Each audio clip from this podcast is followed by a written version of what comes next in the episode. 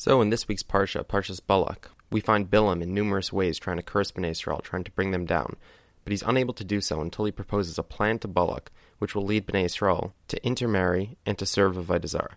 How did this happen, and what can we learn to avoid making these same mistakes? The Medrash tells us that since Avram Avinu, Bnei Israel had not messed up in regards to promiscuity. That is, until they camped in Shittim. What happened here? The Rambam explains that this was a classic case of Avera Gereris severa, that one sin leads to another. The Pasuk tells us, Vayeshev Yisrael B'Shittim, Vayechal Am Liznais Al Bnei Moav, that Bnei Israel Yashav, they settled in Shittim. The Gemara in Sanhedrin tells us that any time it uses the Lashon of Vayashav, when the Torah uses the word Vayashav, Einai El Lashon Tsar, it's going to teach us that some pain is going to happen at this place. The Malbim explains that by every other one of the settlements of Bnei Israel, it uses the word Vayichan or Vayachanu, that they camped there. The term implies a more permanent settlement than just an encampment. And he explains that as long as Bnei Israel viewed themselves as just encamping there and not settling, they were very careful. But now that they viewed themselves as settling there more permanently, they began to slip. This is the first mistake that a person makes which leads him down the wrong path, which is considering this world as if it is our permanent settlement. When we think that physicality is all there is to our lives and all our pleasure is going to be rooted within the next 120 years, we make the wrong decisions. But when we understand that the next world is the ultimate life, the world to come, it makes it easier to avoid all Averis. The second issue was the place that Bnei Israel camped in, which was Shittim. The Midrashim explain that Shittim was especially promiscuous, and the Ohr HaChaim says that the Bnei Moav were known to be out and about, and that is actually why the place was called Shittim, which comes from the Lashon of Shut, which means to tiul, or to go out and about. This is the Torah giving us another piece of advice on how to conquer the Yetzer which is don't get yourself in a place where the Yetzer is especially strong. Don't put yourself in a place of temptation. The Gemara tells us that Bilam gave advice in terms of a plan to entrap an Israel. What he would do was he would have old women sitting outside the stores with young, prettier women sitting inside the stores. When Bnei Israel would go past the store, the old woman would ask if they wanted to buy anything and would give them the regular price. Then the young woman from inside would shout out that she has a cheaper price. After a few times of this happening, the young woman would say to the Jew, Hey, we're friends now. We're pretty much family. Why don't you come in? She would also place wine on the table. After the Jew had drunk some wine and wanted the girl, the lady would say to him, Wait, first you have to serve this Avodah Zarah. But don't worry, you don't have to serve it actually.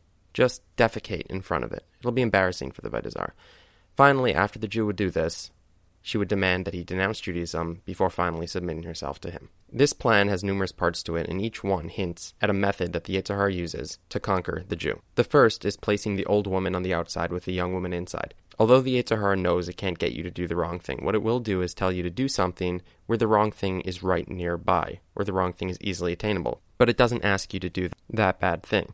This would be comparable to somebody who says, Hey, I'm going to go to a bar, but don't worry, I'm not going to talk to any of the girls there. The next part of the plan is to have the young, pretty woman giving good deals on the merchandise. This is Yetzer next trick. It will convince us to do something that, although it is bad, it has some good concealed in it.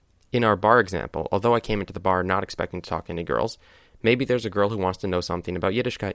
She wants me to talk to her about Judaism. Although I recognize it is bad to be talking to girls, I also recognize that, well, there's some good coming out of this. The next part of the plan, the young girl would ask, are we not family? This represents a terrible step that the Yetzer Hara takes, which is to convince us that we aren't doing the wrong thing with some good with it.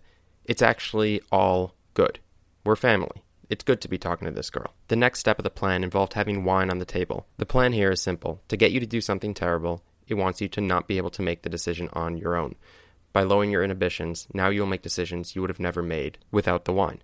It's interesting that this comes from the Benais Moav. Moav came from Lot's daughters, who had to trick their father into sleeping with them by providing him with wine. Although they convinced themselves that they were doing the right thing, because, after all, they were the last people left on earth, they still decided to use wine because although we're able to convince ourselves that the wrong thing we're doing is correct, we usually can't get rid of that nagging feeling in the back of our head where we know that it's actually wrong. Wine gets rid of that nagging feeling. Once we've began justifying our wrong actions, and have now lowered our inhibitions. The Yetzer takes one more step before delivering the crushing blow. It will have us do a Zarah in a way of disgracing the Avodah Zarah. This is the first point in the process where we're actually viewing something which is purely negative as if it were a positive. Once the Yetzer has done that, it could convince us to fully denounce Yiddishkeit. Even this step doesn't always happen all at once.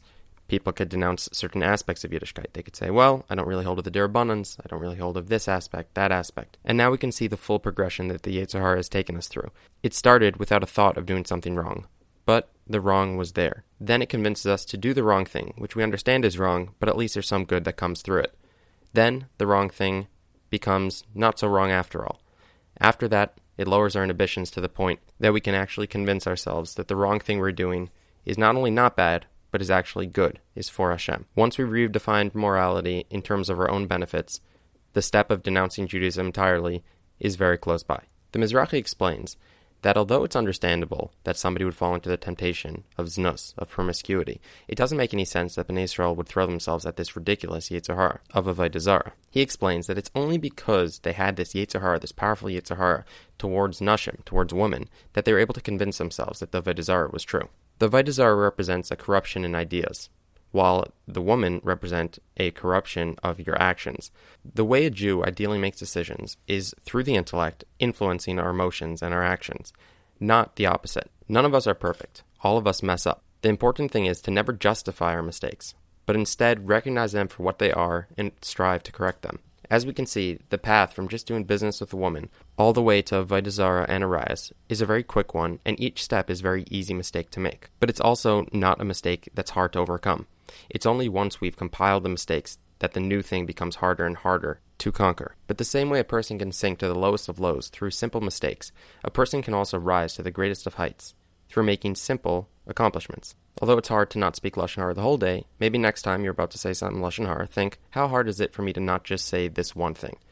Maybe you're not wearing tzitzis. How hard is it for you to just throw on a pair of tzitzis and wear them? The individual battles are not difficult.